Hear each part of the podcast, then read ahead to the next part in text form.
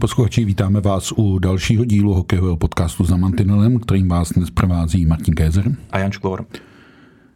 Téma je Extraliga a asi v tuhle chvíli nejvíc hýbe Extraligou poměrně nečekané prohlášení Jaromíra Jágra po večerním zápase Kladna v Boleslavi, které, když budu citovat, připouští možnost, že už se na let jako aktivní hokejista nevrátí. Musím říct, že jsme tady o té možnosti mluvili. On tu možnost návratu podmiňuje vlastně zápasem Winter Classic. My jsme taky o tom mluvili, že to nemusí na něj dojít, že je to v současné ekonomické situaci velmi asi riskantní akce. Takže skutečně se může stát, že Jaromír Jágr skončí takhle, abych řekl nenápadně nebo eh, vyvanutě.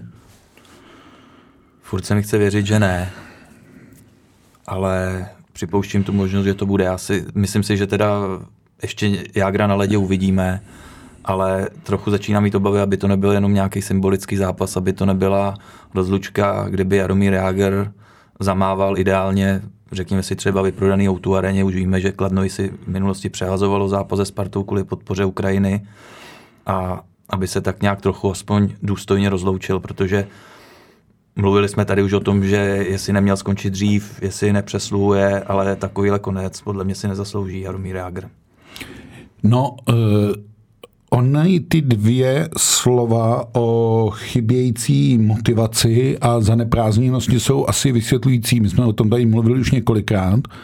Já myslím, že to, teď se nechci dělat chytřejší, ale to, co už docházelo nám, tak myslím si, že teď během září, začátku října dochází i Jaromírovi, že je to opravdu složitý a že ve svých letech by ten první návrh byl opravdu velmi složitý. Jako. My jsme to nazvali, vzpomínám si na to před začátkem sezóny, jsme říkali, že jsme svědky Jagrova odcházení. Ano. Tak furt doufám, že to ještě je v tom dokonavém stavu, hmm. že, už to, že už neodešel. Uh, určitě si vzpomínáš, on před sezónou na té tiskovce říkal, už tam přiznával, že tu motivaci hledá už hůř, než to bylo dřív. Zmiňoval Winter Classics, zmiňoval taky, že ještě by chtěl dát gol po 50, na což stále čeká. Tak, a ta možnost zde stále je, že jo? Je, tak já si furt, furt doufám, že třeba ještě nějak v té hlavě se mu to trochu otočí a nemyslím to nějak blbě, a že převáží třeba ta možnost střelení gólu 50 letech a že si to ještě Jaromír Jágr rozmyslí. Ale je to přání, ale já absolutně se dokážu žít do té jeho kůže, jak to musí být strašně těžký. A zase je o rok starší, než byl dřív. Vzpomeňme si ještě minulou sezónu, kdy jsme Jágra na ledě zažili. Ten rozjezd sezóny nebyl zase tak špatný, ale pak postupně uvadal.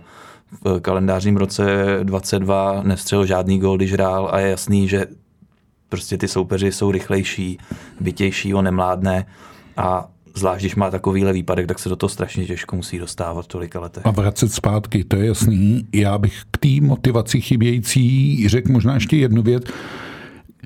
Pokud si vyhodnotí v hlavě, že by si chtěl zahrát jako hokejista, jako extraligový hokejista na tom kladenském zimním stadionu, tak to musí zkusit v téhle sezóně. A to ne, neříkám z obavy, že by jako kladno se stoupilo, ale protože pak už by to bylo horší, horší a horší, tak to je jedna věc. A druhá, já trochu myslím, když jsem viděl sestří ze zápasu Mladá Boleslav Kladno, kde dokonce Jeremír Jágr sestoupil během timeoutu k hráčům ze střídačky, kde on běžně v civilu stává a velmi razantně a velmi důsledně hráčům něco vysvětloval, tak mi přišlo, že v něm byla dost velká frustrace.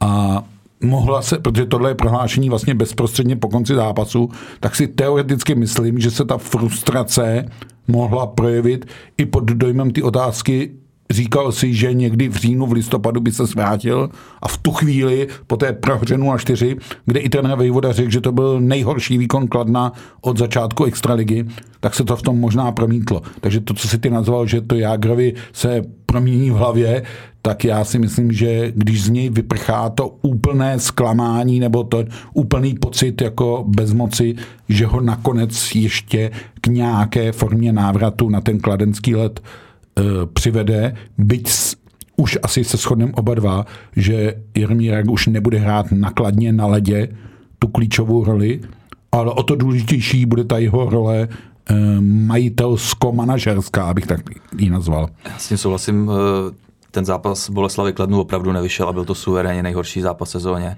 Ale zase Kladno ukazuje, že je schopný hrát. Třeba já jsem viděl ve čtvrtek, kdy jsem byl na jeho zápase s Třincem, tak to Kladno bylo dvě třetiny lepší.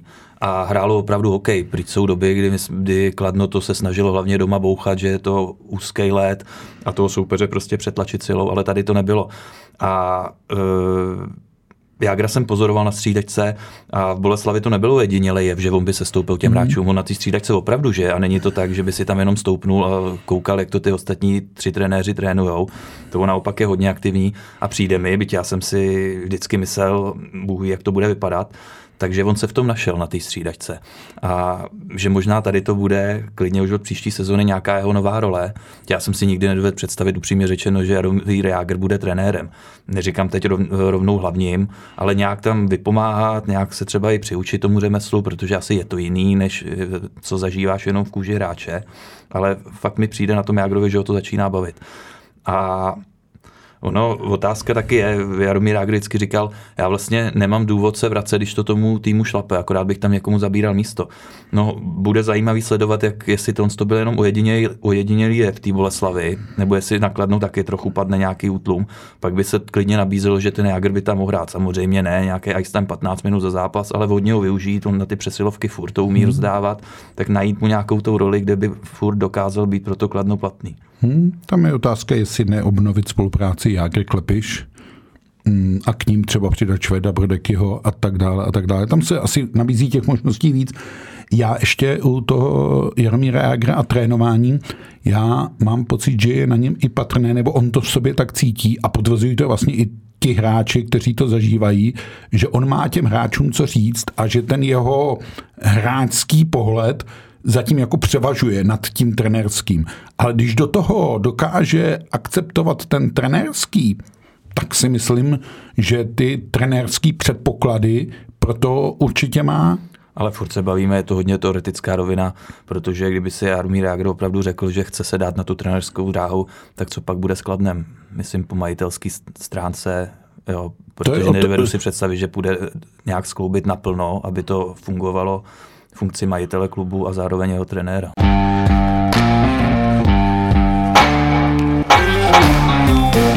No, vzpomín si, že Martin Straka, co by majitel Plzně, taky stál na střídačce. Byť souhlasím, že to byla dočasná záležitost a při pohledu na Plzeň eh, a její umístění v tabulce se ukazuje, že to jako taky není žádná slava. Byť Dlou, dlouhodobě to je podle mě neřešitelný. Neřešitelný problém. Byť, byť už tedy eh, Plzeň není na té nule, na které byla po čtyřech kolech, ale pořád mám pocit, že jsou v tuhle chvíli u dna extraligové tabulky tři týmy, které tam budou co nejvíc a to je Plzeň, Karlovy, Vary, Litvinov. Nebo čekáš to nějak jinak? Nemyslím si to. I když se podíváme na tabulku a že tady nad tím trojlístkem aktuálně nejhorších týmů je Třinec, je Hradec Králové, od kterých se dá čekat, že půjdou herně nahoru. U Třince jsem si tím jistý, znovu se vracím k tomu zápase v Kladně.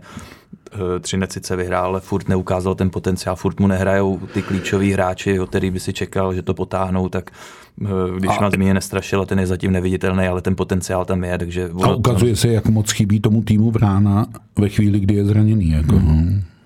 Jo, takže, jak si říkal, ten trojlístek zatím aspoň teď nějak nevidím důvod, že by se tam měl zamotat ještě někdo další. Naopak, tedy musím říct já za sebe, je pro mě veliké překvapení na čtvrtém místě tabulky a to je Olomouc. Zvlášť, zmíníme, že dostal jenom 9 gólů ze šesti zápasů. Ona ten jeden nesehrál v Karlových Varech eh, kvůli eh, té poruše a poškození ledové struktury.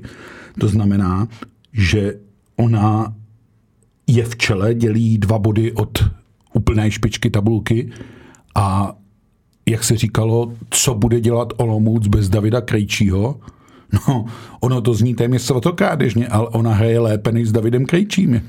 A opravdu si to sedlo do obrany, ale zase eh, v neděli jsme viděli, Olomouc dostala od Vítkovic čtyři góly, ale stejně dokázala najít recept, jak ten zápas vyhrát a dala jich pět, takže ono to nebude, že by se Olomouc jenom probránila, eh, že dostane jeden gól a na dva to vyhraje. No, musím říct, že pro mě je Olomouc taky velkým překvapením, stejně jako je pro mě překvapení mladá Boleslav, u který jsem nečekal, že taky po těch letních změnách v kádru. Myslel jsem si, jestli to bude díl sedat a ta mladá Boleslav opravdu hraje aktuálně, si myslím s Vítkovicem a nejhezčí OK. Hmm. No úplně v čele tabulky máme Dynamo Pardubice.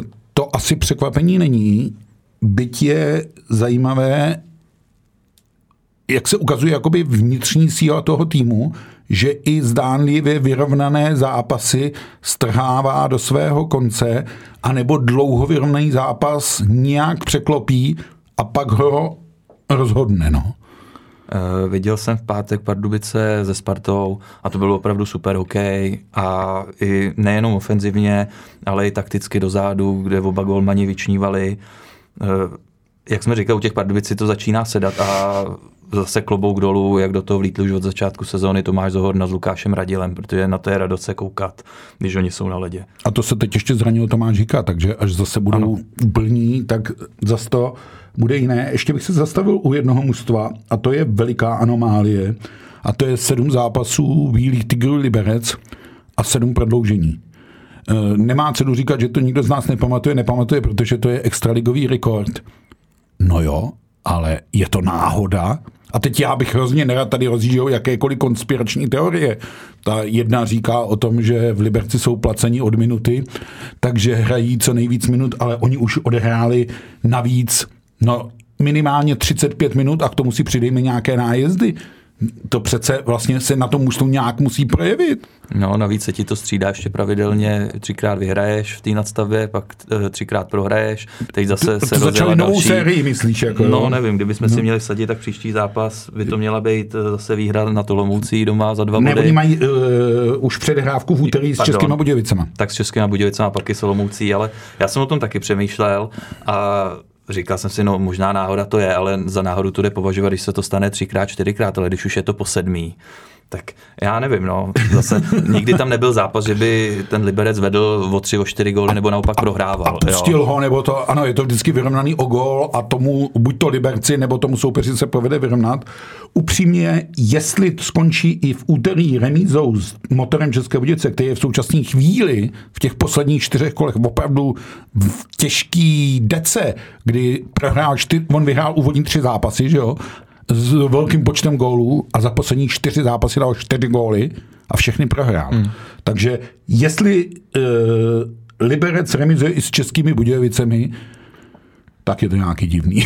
ne, uh, to říkám s velkou nadsázkou, ale nezažil jsem, nebo je to hrozně neobvyklý pohled, že to mužstvo ještě nevyhrálo v základní hrací době. A žádné jiné takové už není extradize. A to mužstvo ještě v základní době neprohrálo, což si může dovolit jenom Pardubice. Hmm. Ale paradoxně těch sedm prodloužení dává Liberci 11 bodů a vlastně docela hezký šestý místo. Jo. No. Ale myslím si, že se prostě ty minuty navíc, které to mužstvo odehraje a většinou to prodloužení odehrávají na pár hráčů už jenom tím, že se hraje 3 na 3, tak se podle mě musí projevit jako v dlouhodobé únavě a tak dále. Jako. No, teď ještě čertovém, teď je furt je začátek ročníku a představ si, kdyby tady k tomu došlo někdy, až bude 45. kolo, než kvůli 50. a bylo to před playoff, tak trenéři by z toho asi nebyli nadšení. Teďka hmm. si nad tím mávnou ruku a možná Patrik Augusta se tomu třeba pousmě. Já taky teda musím říct, mě to baví a e, vždycky, když začíná extraligový kolo, tak já si říkám, jak bude hrát ten Liberec a když se to tahá, už, už ve čtvrtek v Plzni, pr, z Plzní doma prohrávalo dva góly, jak jsem si říkal, no to není nehratelný před třetí třetinou a včera, když se to s Trincem nebo v neděli tahalo furt o gól, jak jsem si říkal, no tak to je snad ložený. Jako. Eh, no upřímně mě zarazilo, já jsem se v neděli podíval na kurzy sáskových kanceláří, hmm. který se vyvíjejí live i během zápasu, ale tam od začátku byl nejnižší kurz na remízu. Tam byl nižší kurz na remízu než na vítězství domácích, což byl v tom případě uh, Liber, uh, pardon, Třinec, a i hostů, což byl Liberec. No, je to no. zvláštní. Takže eh, tím já vůbec chraň Bůh, abych tady jako vysloval myšlenku, že eh, Liberec sází na své zápasy, ale už by potřeboval buď to někde za 60 minut vyhrát nebo prohrát, aby tu konspirační teorii uh, utnul a myslím, že by to bylo z hlediska hlavně té výhry asi ku prospěchu Liberce.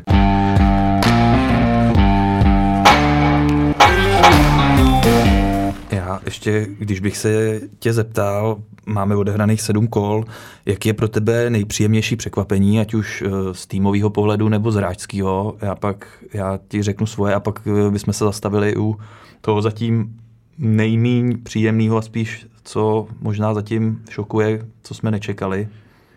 Tak já uh, už jsem trošku mluvil, že pro mě největším překvapením ta Olomouc a to její umístění nahoře, které do značné míry souvisí s výborně chytajícím Konrádem. Hmm. Ale Řekněme i... si, on, uh, Konrád, oni dostali čtyři góly před tím nedělním kolem. Ano, Jestli ano, teď ano. dostali dalšího, nebo čtyři nebo pět gólů předtím ano, dostali. Ano, takže průměr vlastně pod gól na zápas. Což je neuvěřitelné. Teď to jeden, dva zápasy. Ale... No, a uh, kdybych měl říct individuálně, tak ty už to taky zmínil, je docela jako překvapením, jakým způsobem se Tomáš Zohorna ve svých letech dokázal vrátit do extraligy a vlastně v ní dominovat. A to nejsou jenom ty dva hetriky, to je vlastně ta herní dominance. E, potvrzuje to i Lukáš Radil, ukazuje se, že ty hráči, kteří přichází z ciziny do extraligy zpátky vlastně, tak jsou rozdílovými hráči. A ještě zmíním jedno jméno hokejisty, které mě docela překvapuje, a to je Horký z Komety Brno, kde vlastně převyšuje všechny ty opory. Brno nehraje, kdo ví, jak se trošku se hledá a tak, ale to je, to převýšení je tam jako veliký. Myslím si, že mu prospělo těch pár startů za národní tým, který nazbíral eh, na jaře v přípravě na mistrovství světa, nebo v úvodu té přípravy na mistrovství světa. A co mě docela šokuje, to je musím říct, protože jsem viděl uh, nedělní zápas Hradce Králové v Litvínově, to je ta neproduktivita útoku v Hradci Králové. Hmm kdy oni vyprodukují neuvěřitelné množství střel. A pozor, to nejsou střely takový, jako že je každý vidí. Oni vyprodukují i spoustu šancí, ale jsou neefektivní, jsou vlastně v té koncovce strašně laxní a tak dále a tak dále. Takže pak se nemůžou divit, že na 51 střel v Brně nedají ani gól a na 44 střel v Litínově nevyhrají. Byť dvě třetiny, ten zápas byl naprosto jednoznačný. A skoro bych řekl při veškeré úctě k litvínovskému nasazení, bojovnosti a tak, že Hradec se ve třetí třetině to rozhod tam jako nechat ten zápas v tom Litvínově. No, já myslím, že Aleš Muníček má hodně zamotanou hlavu, protože to, že Hradci schází ještě aspoň jeden kvalitní obránce, to je dlouhodobě jasný, mm. ale on Hradec bude potřeba posílit ty v útoku, protože... No, odchodem pocit... Štěrbaka se to ukazuje a ještě víc. Myslím, že se ani nenahradil Oxánen dostatečně mm. a teďka odchod Štěrbaka, to už je opravdu problém pro Hradec Králové. Mm. Takže jestli já uh, mám najít nějaký tým, kde v nějaký nejbližší době bychom mohli čekat nějaký větší přestup, tak je to právě Hradec. A k tomu Tomášovi Zohornovi mě překvapil, protože já jsem Zohornu měl vždycky zaškatulkovanýho jako výborný hokejistu, ale hlavně poctivýho, který nikdy nebude ti řádit takhle v útoku a ten má rozjetou tu sezónu tak, hmm. že klidně může být jeho životní. Hmm. Mě velmi příjemně překvapou Vítkovice já, když jsem si před sezónou poslechl to prohlášení, že je cílem semifinále, tak jsem se nad tím lehce pousmál, protože takových týmů, aspoň na papíře, bychom našli hodně, čímž neříkám, že tam nemůžou být Vítkovice, ale zatím ukazují opravdu, že hrajou super hokej a nejenom útoku, když se mluví o Lakotošovi, jak se povedlo nahradit teďka Müller, který je zraněný, ale tak nějak tam zapadá Juraj Mikuš, který mm. má už bilanci podle mě 0 plus 9 v obraně, mm. taky vynikající letní nákup. Já mám vůbec pocit, že eh, na Vítkovicích je velmi pozitivně vidět trpělivá práce Miloše Holaně s tím týmem. Hmm. I tu důvěru, kterou třeba dal brankáři Steskovi a eh, vlastně tam hrají některá jména, která hodně se psal příklad Zedníka Gevízeho a tak, ale teď nám tam vyskakují Prčík, eh, Raskop a tak dále. Hráči, který by se zdálo, že nebudou dosahovat třeba extraligové úrovně, ale Holandě do toho týmu jako zapracuje a ano, Samozřejmě. Otázka je, jestli je to vynucený nebo nevynucený, tě ty Vítkovice taky trápí Marotka. Jo? Trápí, ale to je jedno. Důležité je, že ti to zafunguje. Byť musíme říct, že ano, gólová potence stojí na čtyřech lidech, hmm. aktuálně zraněném Mullerovi, Lakatošovi, Bukarcovi a Kriegerovi.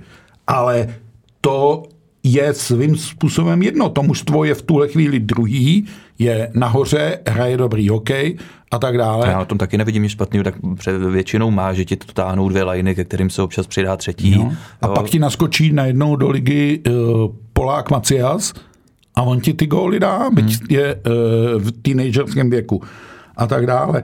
Uh, musím říct, že se asi uh, Vítkovicím vyplácí ta důvěra v toho trenéra, No, eh, ty jsi ještě říkal, eh, že bys měl ještě nějaký tip, eh, kromě těch, co jsem říkal já, tak co z tebe ještě vypadne? Já mám tip na to největší zklamání zatím a to no. je pro mě Dominik Simon. Nečekal jsem úplně, že bude zářit od začátku, ale ten kluk není vůbec vidět na ledě. Absolutně a ponechám stranou, že za šest zápasů 0 plus 0, ale já když jsem koukal na hokej v Pardubicích, tak tam si prostě nikdo nemohl Dominika všimnout, pokud neviděl sestavu, kde byl napsaný, tak by řekl, že nebyl na ledě. A je zajímavý eh, koukat, já jsem koukal, jaký prostor dostává na ledě, tak začal vysoko nad 15 minutami, hrál klidně 16-17. A padá, viď? A padá v posledních zápasech v Pardubicích 10, eh, v neděli proti Karlovým Varům 9 minut. I to ukazuje, že prostě zatím s Dominikem Simonem nemůže panovat ve Spartě spokojenost. Já s tebou souhlasím. Do, oba dobře víme, že u Dominika Simona je potřeba se dívat nejenom na hokejové věci, ale i na věci kolem. Myslím si, že ten kluk prožívá, nebo prožil, nebo a myslím, že stále prožívá jedno ze nejtěžších, ne eh, kariérních období, ale dokonce životních období a potřebuje se s tím vším vyrovnat. Otázka je, jak moc budou trpěliví ve Spartě. Otázka je, jak moc on bude úspěšný v tom sebeočišťování, abych tak řekl. Eh, rozhodně z těch men, která v létě přišla do extraligy, tak působí Dominik jen velmi zaraženě a velmi nevýrazně. Ono upřímně, ona Sparta hraje zatím v takových vlnách. Chvíli to jde, chvíli to nejde. Ty jsi zmiňoval, že eh, Jakub Kovář chytal výborně v Pardubicích. Ano, vychytal tam i nájezdy a tak dále. No a včerejší výkon proti Karlovým Varům z 24 střel 5 gólů. Jo? A zase jsme u, t, u, těch vln a těch vlnovek, na kterých se ten výkon nese. Chápu, ale zase, už jsme to říkali několikrát, je začátek sezóny, třeba si to sedne, ale zase furt je to Sparta a ty, jak jsem mluvil o tom tlaku, eh, jak to stojí Dominik Simon, No, ono je něco jiného jít do Sparty, kde to, tam to o tebe očekávají. Sice Sparta říkala, že nemůžete čekat, to bude náhrada za Filipa Chlapíka, ale jedním dechem Petr to dodává, ale třeba bude. My mě vidíme, ten potenciál tam má a že opravdu by, nám, by nás mohl táhnout. A když ti Dominik Simon udělá 0 plus 0 za 6 zápasů a je totálně nevýrazný, třeba v Karlových Varech, nic proti Karlovým Varům, tak e, z toho není takový problém a nebude pod zdaleka takovým tlakem, jako bude teď ve Spartě, protože prostě ten Dominik Simo nehraje zatím.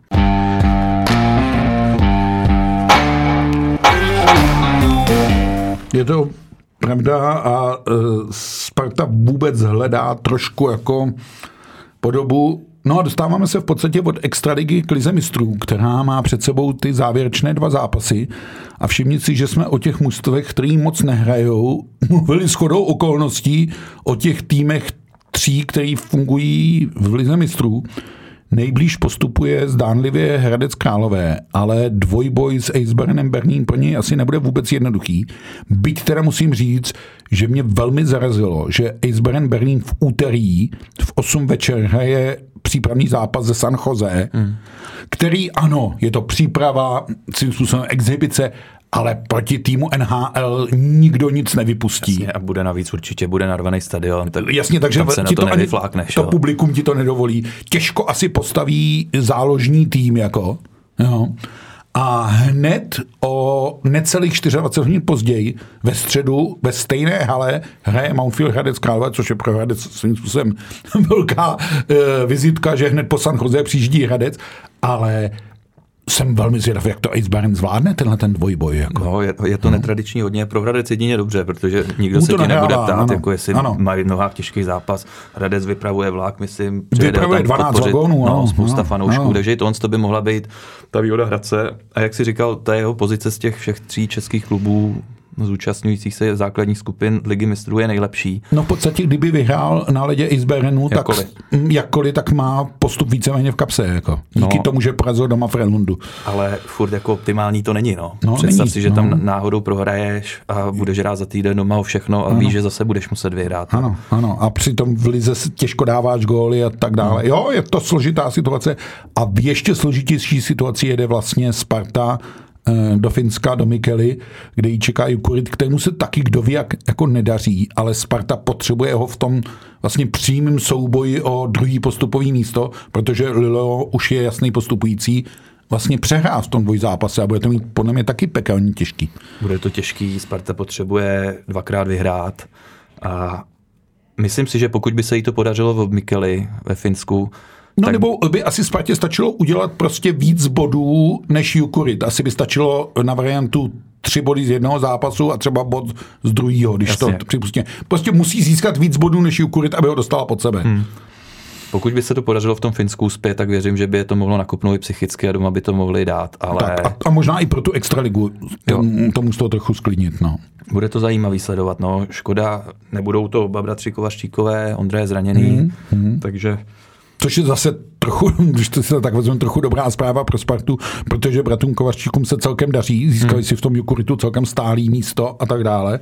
No v nejtěžší roli jede asi Třinec do Davosu, už jen proto, že Davos je prostě Davos a hraje kvalitně, má to mužstvo velmi silný, hra v Davosu je poměrně specifické i s ohledem na tu vysokou nadmořskou výšku a tak dále. tak už si to vyzkoušeli na Spengleru. Že? Ano, jede Třinec do známého prostředí, ale myslím si, souhlasím, že to bude mít velmi těžké. Já taky. A No takže dáme typovačku, eh, kdo z těch tří českých týmů postoupí do playoff. A nebo kolik, já ti to zjednoduším. Dáme číslo, jeden. to jsi mě sebral. Tak já budu, hele, někdy taky můžu být optimista tady, já ne. Dva. Jo, tak uvidíme, doufám, že nebude platit uh, to nejzaší číslo, který nikdo z nás neřekl, protože bylo by to asi smutný, kdyby Liga mistrů měla pro české hokejové kluby skončit v základní skupině. No, hlavně i do budoucna padal by si v tom nasazování týmu. A. Už teď tam máme jenom, Jenom, tři týmy no. a mohli bychom se dostat do situace, že bychom měli jenom dva a tak dále. To určitě ne. Eh, Extraliga jede šíleným tempem, hraje se prakticky obden. Hraje se v úterý dva zápasy, jedna dohrávka, jedna předhrávka, ve čtvrtek se hrajou zase dva zápasy, v pátek zbytek toho kola. Opravdu to tempo je vysoké Mm, a vlastně se nezmenší nebo nespomalí až do turnaje Karjala, který začne eh, 10. listopadu pro národní tým v Českých Budějovicích zápasem se Švédy, tak eh, čekáš, no ono, já se, se chtěl zeptat, jestli čekáš velký přesuny v tabulce, ale ono, když se podíváš, že mezi prvním a devátým týmem je rozdíl pěti bodů, mm. tak ono se skoro ty přesuny dá říct, že musí logicky přijít. Jako. budou, a bude zajímavý zápas už úterý, kdy eh, hrají Karlovy Vary s Litvínovem. A kdo prohraje, tak bude poslední? No a kdo prohraje, bude poslední a podle mě ještě pod větší dekou, protože mm. oba ty týmy nejsou v ideálním rozpoložení, byť Litvínov díky nedělní vydařený jedné třetině proti Hradci by se mohl nakopnout, tak je otázka, jestli to potvrdí ve Varech, který zase vyhráli na Spartě, ale furt je to jenom jeden zápas. A Barny hrajou teprve po druhé doma, že? Hmm. Oni nemají, to je zvláštnost, jsme v sedmém kole, ale jeden ten zápas se jim odkládal kvůli té poruše a uh, odehrají zatím jediný zápas doma, takže Vary hrají, a to máme 3. října nebo 4. října, uh, hrají už teprve druhý zápas doma. Hmm. Takže tam já bych favorizoval trošku Karlovy Vary. Mně se ten Litínov opravdu včera nelíbil. A v té třetí třetině, ano, to byl jiný Litvínov, ale prostě přišlo mi, že Hradec řekl, hm, tak my to tady nějak dohrajem a nám je vlastně jedno, jestli vyhrajem nebo prohrajem. Hmm. Takže ano, může to být nakopávák, ale pořád mě v tom Litvínově chybí to odhodlání, ty jsi tady mluvil o sezóně, eh, že Vítkovice plánovali semifinále, on, ale ten plán zazněl i z úst Vladimíra Ružičky a to se mi zatím, zatím po těch jejich šesti odehraných zápasech zdá hodně, hodně nereálný a hodně nadsazený plán. No já i nevím, jestli to Růža myslel vážně tady to, protože při pohledu na ten kádr mu musí být jasný, že to je asi hodně velký sci-fi, byť Jaromír vždycky s oblibou rád říkal, že do té sezóny jde vždycky s nejvyššíma cílema, takže vyhrát. Hmm. Tak ono je něco hezký to říct, samozřejmě nechceš prohrát, to asi chápe každý, přece nebudeš říkat, no budeme rádi, když vyhrajeme jednou za čtyři kola, ale asi ty reální ambice Litvínova jsou úplně někde jinde. Tak a uzavřem to ještě jednou typovačkou a to končí liberecké remízové klání už v úterý doma proti Českým Budějovicím? Já myslím, že jo. Jo, tak dobře. Tak, tak já si budu přát, aby ne, aby jsme měli zase příště o čem mluvit. Ale to já si to budu přát taky, aby ne, aby to jelo co nejdíl ta série, ale jednou to snad musí skončit. No. Ano, každá série jednou končí, dokonce každý podcast jednou končí, ten náš končí v tuhle chvíli. A my se vám přihlásíme tento týden ještě jednou, protože už jsme to tady nakousli. NHL se valí do Evropy, konkrétně se valí do Prahy.